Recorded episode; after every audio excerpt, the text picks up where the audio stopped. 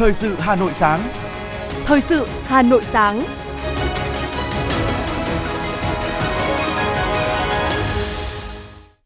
Ngọc Bách và Minh Phương xin được đồng hành cùng quý thính giả trong 30 phút của chương trình Thời sự sáng ngày hôm nay, thứ tư ngày 18 tháng 1 năm 2023. Chương trình có những nội dung chính sau đây. Tổng Bí thư Nguyễn Phú Trọng tiếp Chủ tịch Quốc hội Hàn Quốc Kim Jin Pyo đang có chuyến thăm chính thức Việt Nam. Quốc hội khóa 15 sẽ họp kỳ họp bất thường vào chiều nay 18 tháng 1, kỳ họp lần thứ 3.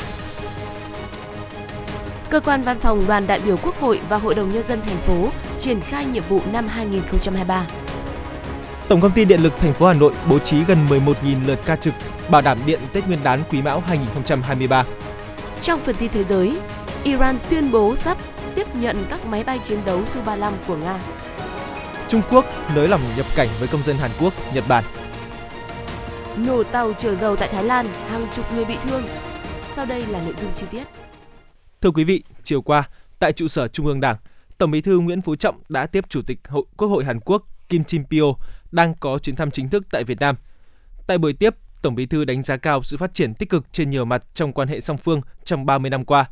Đặc biệt, hai nước có mối quan hệ giao lưu nhân dân hết sức gần gũi với hơn 200.000 người dân đang sinh sống và làm việc, khoảng 80.000 cô dâu, chú rể ở mỗi nước. Tổng Bí thư nhấn mạnh, hai bên tiếp tục phối hợp chặt chẽ, đưa quan hệ hợp tác song phương phát triển ngày càng thực chất và hiệu quả hơn. Trong đó chú trọng thúc đẩy các chuyến thăm, gặp gỡ, trao đổi cấp cao,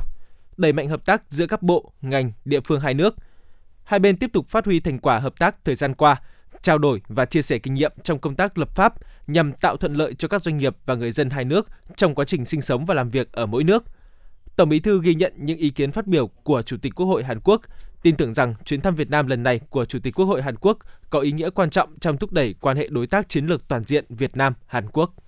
Chủ tịch Quốc hội Hàn Quốc bày tỏ nhất trí cao với các ý kiến của Tổng Bí thư về tăng cường hơn nữa quan hệ hai nước trong thời gian tới. Chúc mừng những thành tựu phát triển kinh tế xã hội mà Việt Nam đạt được trong thời gian qua, nhất là trong bối cảnh phòng chống dịch bệnh COVID-19. Bày tỏ vui mừng trước sự phát triển nhanh chóng của quan hệ song phương, nhất là việc hai bên đã nâng cấp lên thành đối tác chiến lược toàn diện – Chủ tịch Quốc hội Hàn Quốc mong muốn hai bên tiếp tục phát huy những thành quả đã đạt được trong quan hệ song phương trên các lĩnh vực chính trị, kinh tế, văn hóa, giao lưu nhân dân, quốc phòng an ninh, khẳng định Hàn Quốc coi trọng vị trí của Việt Nam trong các chiến lược và sáng kiến mới với khu vực, trong đó có sáng kiến đoàn kết Hàn Quốc ASEAN. Kết thúc cuộc tiếp, hai nhà lãnh đạo bày tỏ nhất trí về những phương hướng lớn trong thúc đẩy quan hệ song phương – cũng trong chiều ngày 17 tháng 1, tại trụ sở chính phủ, Thủ tướng Chính phủ Phạm Minh Chính đã hội kiến với Chủ tịch Quốc hội Hàn Quốc Kim Jin Pyo. Ủy ban Thường vụ Quốc hội quyết định triệu tập kỳ họp bất thường lần thứ 3, Quốc hội khóa 15 để xem xét nội dung về công tác nhân sự thuộc thẩm quyền của Quốc hội. Theo Tổng thư ký Quốc hội, chủ nhiệm Văn phòng Quốc hội Bùi Văn Cường, căn cứ Hiến pháp nước Cộng hòa xã hội chủ nghĩa Việt Nam, Luật tổ chức Quốc hội số 57 năm 2014 QH13 đã được sửa đổi, bổ sung một số điều theo luật số 65/2020 QH14. Nội quy kỳ họp Quốc hội ban hành kèm theo nghị quyết số 102/2015 QH13 ngày 24 tháng 11 năm 2015 của Quốc hội. Ủy ban Thường vụ Quốc hội quyết định triệu tập kỳ họp bất thường lần thứ 3 Quốc hội khóa 15 để xem xét nội dung về công tác nhân sự thuộc thẩm quyền của Quốc hội. Dự kiến kỳ họp bất thường lần thứ 3 Quốc hội khóa 15 sẽ diễn ra trong buổi chiều nay 18 tháng 1 tại nhà Quốc hội thủ đô Hà Nội.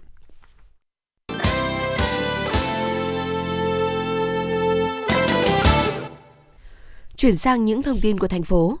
Chiều qua, Phó Bí thư Thành ủy, Chủ tịch Hội đồng nhân dân thành phố đã dự và phát biểu chỉ đạo tại hội nghị tổng kết công tác Đảng chính quyền đoàn thể năm 2022 triển khai nhiệm vụ năm 2023 và tổ chức hội nghị cán bộ, công chức người lao động, cơ quan văn phòng, đoàn đại biểu Quốc hội và Hội đồng nhân dân thành phố. Trong một năm rất nhiều khó khăn, nhiều việc lớn, việc khó phải triển khai, Chủ tịch Hội đồng nhân dân thành phố khẳng định, cơ quan đoàn đại biểu Quốc hội và Hội đồng nhân dân thành phố đã hoàn thành xuất sắc nhiệm vụ, nỗ lực phấn đấu, không ngừng đổi mới, nâng cao năng lực, hiệu quả hoạt động. Công tác xây dựng Đảng được quan tâm chỉ đạo, các nhiệm vụ tham mưu phục vụ hoạt động của đoàn đại biểu Quốc hội, Đảng đoàn Hội đồng nhân dân, Thường trực Hội đồng nhân dân, các ban Hội đồng nhân dân thành phố được triển khai bài bản chất lượng, từ đó, bộ máy tổ chức hoạt động ổn định, hiệu quả, kỷ luật, kỷ cương hành chính được tăng cường, đi vào nền nếp, văn hóa cơ quan được duy trì, đời sống cán bộ công chức được chăm lo. Năm 2023, đồng chí Nguyễn Ngọc Tuấn yêu cầu cơ quan văn phòng đoàn đại biểu Quốc hội và Hội đồng Nhân dân thành phố tiếp tục đổi mới phong cách làm việc, xây dựng chương trình, kế hoạch công tác theo hướng khoa học, cụ thể, chi tiết, chủ động bố trí công việc cho phù hợp với yêu cầu thực tiễn, rõ trách nhiệm, rõ hiệu quả, tiếp tục tăng cường kỷ luật kỷ cương hành chính, duy trì nền nếp, tác phong, ý thức trách nhiệm trong thực thi công vụ, đóng góp xứng đáng vào sự phát triển chung của thủ đô. Tại hội nghị đã có 3 tập thể, 9 cá nhân được Ủy ban nhân dân thành phố biểu dương, khen thưởng vì đã có thành tích xuất sắc trong năm 2022. Tổng cục Quản lý thị trường Bộ Công Thương vừa ban hành công văn số 77 ngày 15 tháng 1 năm 2023 về việc giám sát, kiểm tra, xử lý vi phạm trong kinh doanh xăng dầu. Để kịp thời ngăn chặn các hành vi vi phạm trong hoạt động kinh doanh xăng dầu và bảo vệ quyền lợi người tiêu dùng trong và sau Tết Nguyên đán Quý Mão 2023, Tổng cục Quản lý thị trường yêu cầu Cục Quản lý thị trường các tỉnh, thành phố thực hiện nghiêm chỉ đạo của Chính phủ, Thủ tướng Chính phủ, Bộ Công Thương trong việc xử lý vi phạm trong kinh doanh xăng dầu. Ngoài ra, tập trung phối hợp với Sở Công Thương các tỉnh, thành phố kiểm tra việc đảm bảo nguồn cung xăng dầu cho các cửa hàng bán lẻ xăng dầu trực thuộc và hệ thống phân phối của các thương nhân đầu mối, thương nhân phân phối, tổng đại lý kinh doanh xăng dầu. Bên cạnh đó, tăng cường việc giám sát, kiểm tra toàn bộ hệ thống kinh doanh xăng dầu ở tất cả các loại hình, kịp thời phát hiện, kiên quyết xử lý nghiêm mọi hành vi vi phạm theo quy định của pháp luật, thực hiện áp dụng hình phạt bổ sung, biện pháp khắc phục hậu quả theo quy định. Để phục vụ cấp điện ổn định và liên tục trong các ngày Tết và hoạt động chào mừng kỷ niệm 93 năm ngày thành lập Đảng, ngày 3 tháng 2 năm 1930, ngày 3 tháng 2 năm 2023 trên địa bàn thủ đô, EVN Hà Nội đã lập phương án bảo đảm cấp điện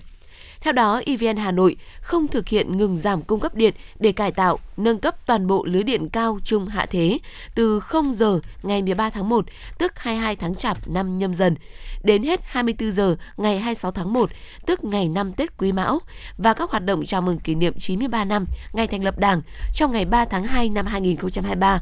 trừ các trường hợp cắt để khắc phục và ngăn ngừa đe dọa sự cố trên lưới. Chiều qua tại Hà Nội, Cục Bảo vệ thực vật Bộ Nông nghiệp và Phát triển Nông thôn tổ chức họp công bố tiêu chuẩn cơ sở về khảo nghiệm sử dụng thuốc bảo vệ thực vật bằng thiết bị bay không người lái UAV.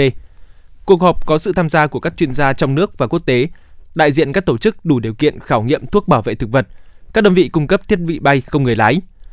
Việc ứng dụng thiết bị bay không người lái vào nông nghiệp cũng là xu hướng ngày nay tại nhiều quốc gia trên thế giới, nhờ những ưu điểm về hiệu quả, độ chính xác, tiết kiệm chi phí công lao động, giảm lượng thuốc sử dụng bảo vệ sức khỏe cho nông dân khi tiếp, tiếp nhận thuốc bảo vệ thực vật. Sở Y tế Hà Nội vừa ban hành kế hoạch số 80 về triển khai công tác an toàn thực phẩm năm 2023, trong đó nhấn mạnh 5 giải pháp bảo đảm an toàn thực phẩm trên địa bàn thành phố. Kế hoạch đặt ra mục tiêu nâng cao năng lực quản lý, bảo đảm chất lượng an toàn thực phẩm, nâng cao kiến thức, thực hành đúng về an toàn thực phẩm của người quản lý, người sản xuất, chế biến, kinh doanh thực phẩm và người tiêu dùng, đồng thời tăng cường phòng chống ngộ độc thực phẩm, hạn chế các bệnh truyền qua thực phẩm xảy ra trên địa bàn thành phố.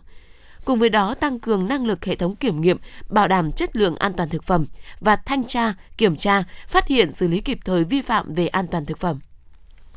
Thưa quý vị, trào lưu thực phẩm tự làm hay còn gọi với cái tên khá mỹ miều là handmade đang khá nợ rộ hiện nay. Những mặt hàng đa dạng, phong phú, bắt mắt đang bùng nổ trên không gian mạng. Tuy nhiên, còn đó nỗi lo an toàn vệ sinh thực phẩm – nhất là trong những ngày giáp Tết Quý Mão khi nhu cầu mua bán thực phẩm tăng cao.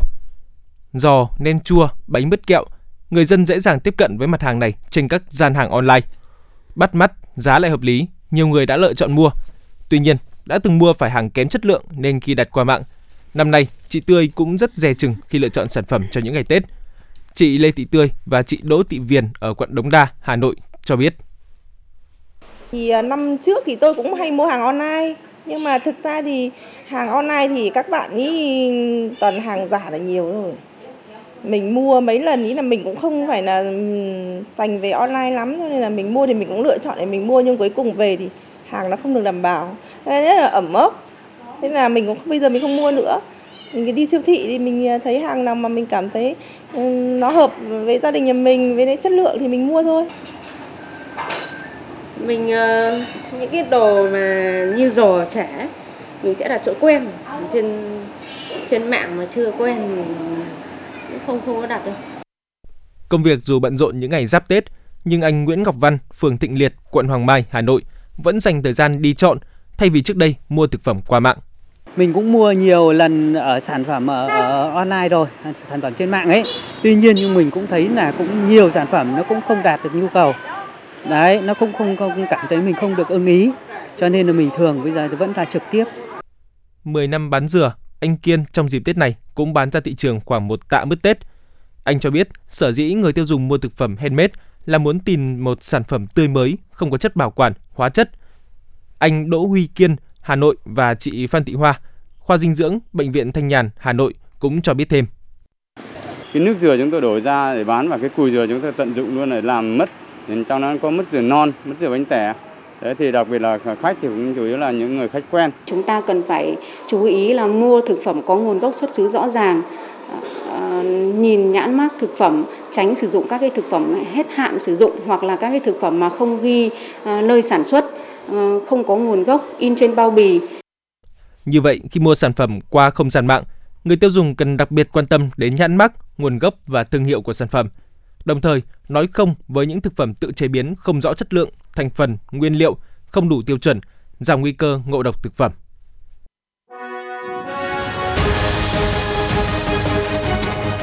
Thời sự Hà Nội, nhanh, chính xác, tương tác cao. Thời sự Hà Nội, nhanh, chính xác, tương tác cao.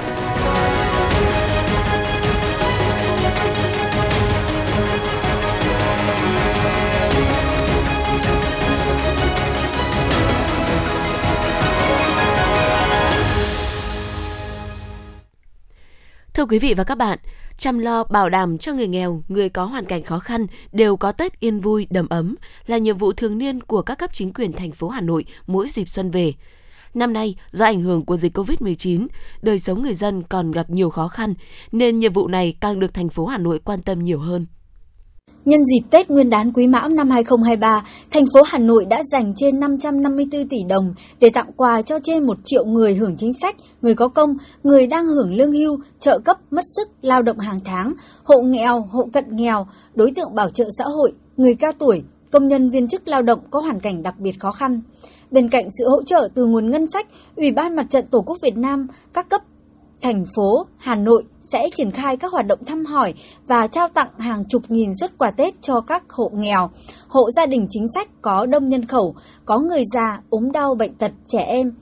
đoàn viên, hội viên ở cơ sở có hoàn cảnh đặc biệt khó khăn trên địa bàn, trong đó tổ chức trao 2.943 xuất quà trị giá 1.535 tỷ đồng và hơn 200 nhà đại đoàn kết cho người nghèo, người có hoàn cảnh khó khăn ở các huyện, thị xã trước thềm xuân mới. Không để người dân nào gặp khó khăn không được quan tâm tặng quà Tết, Ủy ban Mặt trận Tổ quốc Việt Nam thành phố Hà Nội cũng đã triển khai các văn bản về chăm lo hỗ trợ người nghèo Tết Quý Mão đến các quận, huyện và tổ chức thành viên yêu cầu tập trung giả soát, tăng cường giám sát để chăm lo đúng đối tượng kịp thời, đón nhận sự quan tâm chia sẻ cộng đồng. Bà Lê Thị Bằng, phường Giảng Võ chia sẻ. Các con thì đi làm, uh, nói chung là từ sau Covid đến giờ là công việc nó không được không ổn định lắm. Trước tiên thì tôi rất là cảm ơn Ủy ban Nhân dân phường Giảng Võ đã quan tâm đến những người có những hoàn cảnh khó khăn góp vào trong cái ngày đón Tết cho gia đình được đầy đủ vui vẻ. Cùng với sự chung tay của toàn xã hội, đến nay hàng nghìn xuất quà Tết của thành phố Hà Nội đã đến tay người nghèo, nạn nhân chất độc da cam, người khuyết tật trẻ mồ côi, nhận những món quà Tết cùng với những lời chúc tốt đẹp. Hai gia đình công nhân nghèo ở huyện Đông Anh là chị Nguyễn Thị Hà và anh Quách Ngọc Đường bày tỏ. Cái cuộc sống khó khăn của mình đã được uh, chia sẻ, được quan tâm hơn. Mình cảm thấy tự tin và uh, ấm lòng hơn trong cái Tết năm này. Đối với những người khó khăn như chúng tôi thì uh,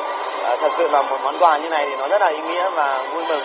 Từ kêu gọi của Mặt trận Tổ quốc thành phố, Mặt trận Tổ quốc cấp huyện, xã toàn thành phố đã phối hợp cấp ủy chính quyền, cơ quan đơn vị, doanh nghiệp, nhà hảo tâm triển khai rất nhiều chương trình thiết thực quan tâm người nghèo. Càng sát Tết, các cấp chính quyền càng phải chạy đua thời gian để quà Tết kịp đến tay người nghèo, người có hoàn cảnh khó khăn. Bà Nguyễn Thị Phượng, Chủ tịch Ủy ban nhân dân phường Định Công, quận Hoàng Mai cho biết. Đối với hội chữ thập đỏ thì cũng giả soát toàn bộ các cái ờ, hội viên rồi hội cựu chiến binh người cao tuổi người phụ nữ chúng tôi cho giả soát trên cơ sở các cái kênh của ngoài nhân dân tổ trưởng dân phố ra thì các chi hội đoàn thể giả soát tránh bỏ lọt tránh người dân không có Tết, sinh sống trên địa bàn phường mà không có Tết. Những món quà tuy chưa thể làm cho cái Tết của mỗi gia đình thực sự đầy đủ, nhưng lại chứa đựng tình cảm, sự quan tâm của cấp ủy, chính quyền các cấp và các doanh nghiệp, nhà hảo tâm tới các gia đình có hoàn cảnh khó khăn với mong muốn mỗi gia đình sẽ thấy ấm lòng hơn khi Tết đến xuân về. Thưa quý vị, nhằm đảm bảo trật tự đô thị và an toàn giao thông mùa cao điểm giáp Tết, liên tục những ngày vừa qua, lực lượng liên ngành của huyện Đông Anh đã đồng loạt ra quân tuyên truyền và xử lý các hành vi vi phạm tập trung ở khu vực các chợ và tuyến đường trọng điểm. Phản ánh của phóng viên Bích Ngọc. Thời điểm này, tiểu thương các chợ tích cực tung hàng để phục vụ nhu cầu người tiêu dùng dịp Tết. Nhiều nơi, hàng hóa bày bán tràn lan, dựng quán, cơi nới thêm mái che, lấn chiếm cả lòng, lề đường và lối đi dành cho người đi bộ. Lực lượng chức năng liên tục nhắc nhở từng hộ gia đình, tổ chức cá nhân kinh doanh, buôn bán ở tại các trục đường chính, nâng cao ý thức trách nhiệm trong công tác trật tự đô thị, như không lấn chiếm lòng đường, vỉa hè làm nơi kinh doanh, bày bán hàng hóa, không tự ý cơi nới các công trình xây dựng, không để các vật cản dưới lòng đường, hè phố, hướng dẫn người mua hàng để xe đúng quy định và giữ gìn vệ sinh môi trường. Ông Nguyễn Quang Đặng, trưởng phòng quản lý đô thị huyện Đông Anh cho biết. Đảm bảo cái trật tự văn minh đô thị, trật tự an toàn giao thông, trật tự đô thị Đấy. và đảm bảo vệ sinh môi trường trước, trong và sau Tết và các lễ hội Đấy, để đảm bảo là khi mà mình tổ chức các hoạt động gì trên địa bàn thì từ phương án cấp điện cấp nước đèn sáng trang trí đèn chiếu sáng vệ sinh môi trường là được đảm bảo có phương án hết các đơn vị an ninh trật tự. Rồi tổ chức giao thông để xe ở đâu hệ thống cán bộ lực lượng để tham gia điều hành giao thông phân luồng giao thông nào làm là các đơn vị phải xây dựng kế hoạch hết. Ông Nguyễn Tôn Tính, Chủ tịch Ủy ban Nhân dân xã Vân Nội, huyện Đông Anh cho biết, hoạt động gia quân của cơ quan chức năng nhận được sự đồng tình hưởng ứng của nhân dân và nhiều hộ tiểu thương. Bên cạnh đó, nhiều trường hợp vi phạm cũng bị xử lý kiên quyết. Anh em thì cũng nhiều năm gần đây thì mình cũng tập trung chỉ đạo cũng rất quyết liệt cái vấn đề là trật tự văn minh đô thị làm sao là đảm bảo đường thông hệ thoáng ừ, trên địa bàn thì cũng không có cái vụ việc phức tạp đáng tiếc còn đối với ờ, cái việc mà nâng cao cái nhận thức, ý thức tham gia giao thông cho người dân thì là vấn đề thường xuyên. Cái thứ nhất là hai lực lượng, chỗ này là đồng chí công an, rồi thì hệ thống giáo dục của mình vào cuộc, tích cực. Song song với đó, các đơn vị chức năng của huyện cùng các xã, phường cũng tăng cường tuyên truyền nâng cao ý thức của người dân trong xây dựng nét đẹp văn hóa kinh doanh, đảm bảo vệ sinh môi trường, không lấn chiếm vỉa hè, lề đường, không tùy tiện xả rác ra hè phố, làm mất mỹ quan đô thị. Ông Lại Mạnh Cường, Phó trưởng ban quản lý dự án huyện Đông Anh cho biết. Về việc à, xây dựng cái kế hoạch để đảm bảo vệ sinh môi trường à, trong năm 2023, đặc biệt là cái việc phục vụ cái Tết à, Nguyên đán Quý Mão năm 2023 thì ờ, ban quản lý dự án huyện đã ờ, tham mưu cho ờ, ủy ban huyện xây dựng cái kế hoạch thực hiện đảm bảo công tác vệ sinh môi trường trên địa bàn huyện tổ chức thực hiện đảm bảo vệ sinh môi trường phục tổ chức các cái phục vụ cái các cái ngày lễ kỷ niệm. Với các giải pháp quyết liệt cùng với sự đồng thuận của người dân, tình hình trật tự đô thị tại Đông Anh những ngày cuối năm đã có những chuyển biến tích cực. Tuy nhiên về lâu dài, rất cần sự tự giác của người dân trong việc chấp hành quy định chung để bảo vệ mỹ quan và xây dựng văn minh đô thị.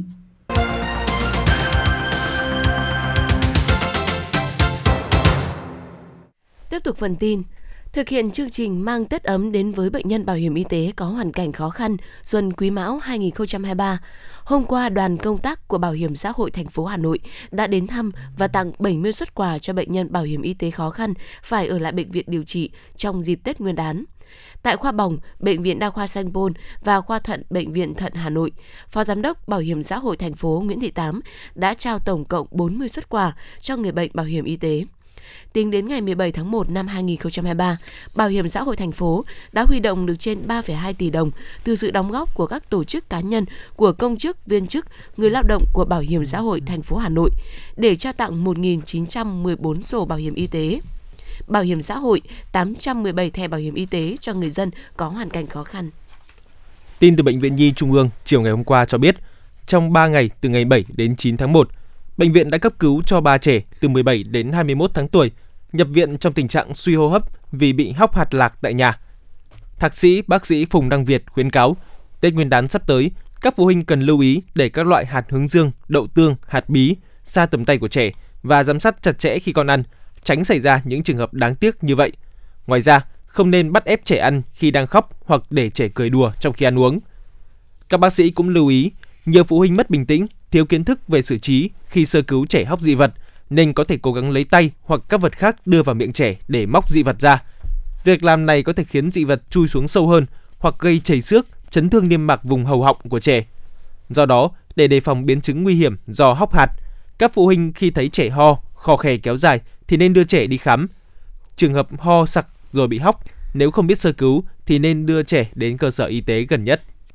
Chiều qua, quận Bắc Từ Liêm tổ chức trao thưởng thành tích xuất sắc của công an quận trong đấu tranh chuyên án mua bán trái phép chất ma túy khối lượng lớn.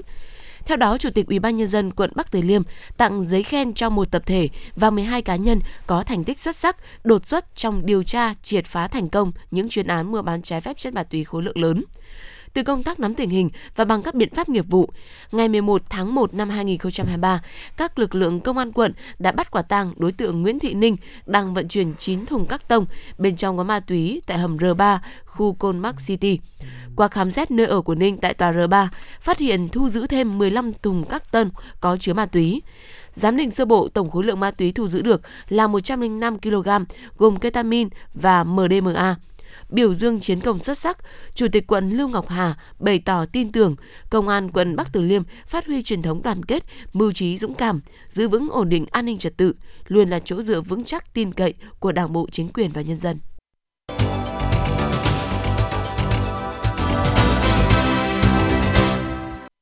Quý thính giả đang nghe chương trình thời sự của Đài Phát thanh Truyền hình Hà Nội được phát trực tiếp. Xin chuyển sang phần tin quốc tế. Một quan chức Iran xác nhận các máy bay chiến đấu Sukhoi Su-35 sẽ đến Iran vào đầu năm mới theo lịch 34, tức là bắt đầu vào ngày 21 tháng 3.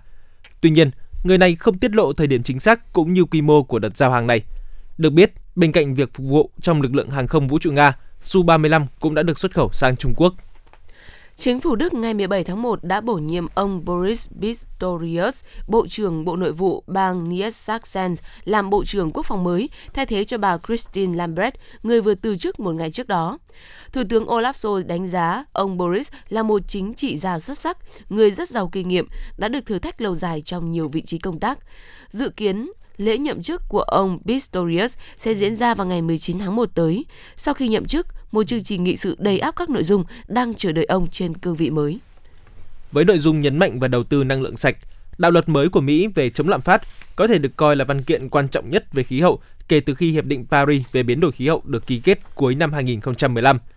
Đây là nhận định của Giám đốc điều hành CEO Cơ quan Năng lượng Quốc tế IEA Fatih Birol tại một hội thảo về an ninh năng lượng trong khuôn khổ Diễn đàn Kinh tế Thế giới WEF đang diễn ra tại thành phố Davos, Thụy Sĩ. Nhiều quốc gia EU đã hoan nghênh cam kết mới này đối với quá trình chuyển đổi năng lượng. Tuy nhiên, cũng có những ý kiến lo ngại rằng các rào cản thương mại mới trong IRA tạo ra sự cạnh tranh không công bằng, có thể ảnh hưởng tới các nhà sản xuất xe điện của EU. Trung Quốc đã nới lỏng nhập cảnh đối với công dân Hàn Quốc và Nhật Bản. Theo đó, các nhà ngoại giao, quan chức chính phủ, chính phủ, doanh nhân của hai quốc gia Đông Á trên là nhóm đối tượng được cấp thị thực nhập cảnh Trung Quốc trong trường hợp khẩn cấp. Trong năm 2022, dân số Trung Quốc đã lần đầu tiên giảm sau 6 thập kỷ. Tính đến cuối năm ngoái, dân số nước này đã giảm 850.000 so với cuối năm 2021. Theo giới phân tích, nguyên nhân dẫn đến dân số Trung Quốc giảm là chi phí nuôi con cao, tư tưởng về hôn nhân và gia đình của thế hệ mới thay đổi, cũng như tăng trưởng kinh tế chậm trong bối cảnh dịch bệnh COVID-19. Lần gần đây nhất, dân số Trung Quốc giảm là vào năm 1960 khi nước này đối mặt với nạn đói tồi tệ nhất trong lịch sử hiện đại. Ít nhất một người thiệt mạng, bốn người bị thương sau khi một vụ nổ bùng phát trên một tàu chở dầu tại tỉnh Samut Songkram của Thái Lan ngày hôm qua. Vụ việc khiến 7 người khác mất tích và một số ngôi nhà xung quanh bị hư hại. Lực lượng cứu hộ đã dập tắt đám cháy và đang tiếp tục tìm kiếm những người mất tích. Hội nghị thường niên của Diễn đàn Kinh tế Thế giới WEF diễn ra trong tuần này. Tại đây có một hiện tượng đang thu hút sự chú ý của các đoàn đại biểu, không kém gì các vấn đề của nền kinh tế thế giới. Đó là hiện tượng tuyết rơi ít, một biểu hiện được cho là hậu quả của biến đổi khí hậu. Các chuyên gia về phát triển bền vững cho rằng thực tế tuyết không dày như thường thấy ở bên ngoài nơi diễn ra hội nghị. Đó là hồi chuông cảnh báo cho các nhà hoạch định chính sách đang họp ở bên trong, thay đổi danh sách ưu tiên của các nhà lãnh đạo thế giới trước hiện tượng trái đất ấm lên. Tuyết rơi ít và nhiệt độ cao bất thường. Giải trượt tuyết đổ dốc truyền thống lần thứ 70 vào ngày 28-29 tháng 1 năm nay tại Đức có nguy cơ bị hủy. Mùa đông ấm áp không chỉ tấn công ngành du lịch trượt tuyết của Đức, hình ảnh vệ tinh cho thấy các khu nghỉ dưỡng trượt tuyết ở Pháp, Thụy Sĩ và Áo đều có lượng tuyết ít hơn đáng kể so với thời điểm này năm ngoái, do nhiệt độ mùa đông cao kỷ lục trên khắp các khu vực của châu Âu.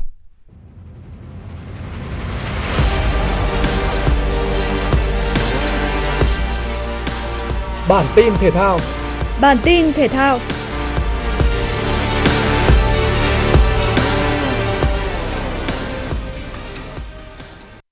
Lần đầu tiên Ronaldo không được lọt vào danh sách ứng cử viên đề cử tại giải The Best kể từ khi FIFA tổ chức bầu chọn vào năm 2016. Điều này xuất phát từ một năm thi đấu thất bại của tiền đạo người Bồ Đào Nha. Mùa giải 2021-2022, Ronaldo và Manchester United rơi xuống thứ 6 của hạng Anh, đồng thời bị loại từ vòng 1/8 Champions League.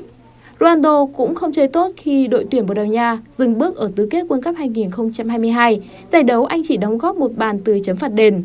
Bên cạnh sự đi xuống về thành tích, siêu sao sinh năm 1985 còn gây nhiều tranh cãi bên ngoài sân cỏ. Anh phản ứng tiêu cực khi bị đẩy lên ghế dự bị, rồi công khai lên án Manchester United và huấn luyện viên Ten Hag. Đến ngày 24 tháng 11, Ronaldo và Manchester United đồng thuận chấm dứt hợp đồng sớm 6 tháng. Ở chiều ngược lại, Lionel Messi là cái tên nổi bật nhất trong danh sách những ứng cử viên tại giải The Best. Trong năm 2022, tiền đạo 35 tuổi giành Ligue 1 với Paris Saint-Germain, siêu cúp liên lục địa và World Cup với tuyển Argentina. Về mặt cá nhân, anh để lại dấu ấn tích cực với 13 bàn và 14 kiến tạo trong 20 trận đấu cấp câu lạc bộ đầu mùa giải 2022-2023, cùng 7 bàn và 3 kiến tạo tại World Cup 2022, nơi anh được bình chọn là cầu thủ hay nhất giải. Messi từng giành giải The Best vào năm 2019. Nếu giành giải năm nay, anh sẽ san bằng kỷ lục của Ronaldo và Robert Lewandowski. Cầu thủ giành giải còn lại là Luka Modric vào năm 2018. Sau khi kết thúc hành trình cùng đội tuyển Pháp tại World Cup 2022 với vị trí Áo quân, thủ thành Hugo Lloris đã quyết định kết thúc sự nghiệp thi đấu quốc tế cùng Le Bleu. Lần đầu khoác áo đội tuyển Pháp vào tháng 11 năm 2008 khi mới 21 tuổi, Lloris đã trải qua rất nhiều thăng trầm cùng đội tuyển quốc gia. Suốt hơn một thập kỷ, dù có không ít sự cạnh tranh, nhưng người gác đền thuộc biên chế Tottenham vẫn giữ vững được vị thế thủ quân cũng như xuất bắt chính của mình. Loris là đội trưởng tuyển Pháp vô địch World Cup 2018 cũng như Nation League 2021, cùng với đó là Áo quân Euro 2016. Anh đang giữ cùng lúc hai kỷ lục là cầu thủ khoác áo lập lờ nhiều nhất với 145 trận, cũng như đeo băng thủ quân nhiều nhất 121 trận. Đó là chưa kể thủ môn 36 tuổi, còn là người gác đền bắt nhiều trận nhất lịch sử World Cup. Sau 17 năm thi đấu, tiền đạo Gareth Bale tuyên bố giã từ sân cỏ, chính thức kết thúc sự nghiệp của mình ở câu lạc bộ lẫn đội tuyển quốc gia. Là một ngôi sao hàng đầu thế giới, việc cựu sao Real Madrid giải nghệ lúc này là khá sớm. Song với tiền sử chấn thương dai dẳng, có lẽ Gareth Bale đã thấy được điểm dừng của mình. Dự báo thời tiết ngày 18 tháng 1, khu vực trung tâm thành phố Hà Nội. Ban ngày nhiệt độ từ 15 đến 17 độ. Trời lặng gió, ban đêm nhiệt độ từ 10 đến 12 độ. Đêm nhiều mây. Quý vị và các bạn vừa lắng nghe chương trình thời sự của Đài Phát thanh Truyền hình Hà Nội. Chỉ đạo nội dung Nguyễn Kim Khiêm, chỉ đạo sản xuất Nguyễn Tiến Dũng, tổ chức sản xuất Quang Hưng, chương trình do biên tập viên Nguyễn Hằng, phát thanh viên Minh Phương Ngọc Bách và kỹ thuật viên Quốc Hoàn thực hiện. Hẹn gặp lại quý vị trong chương trình thời sự 11 giờ trưa nay. Thân ái chào tạm biệt.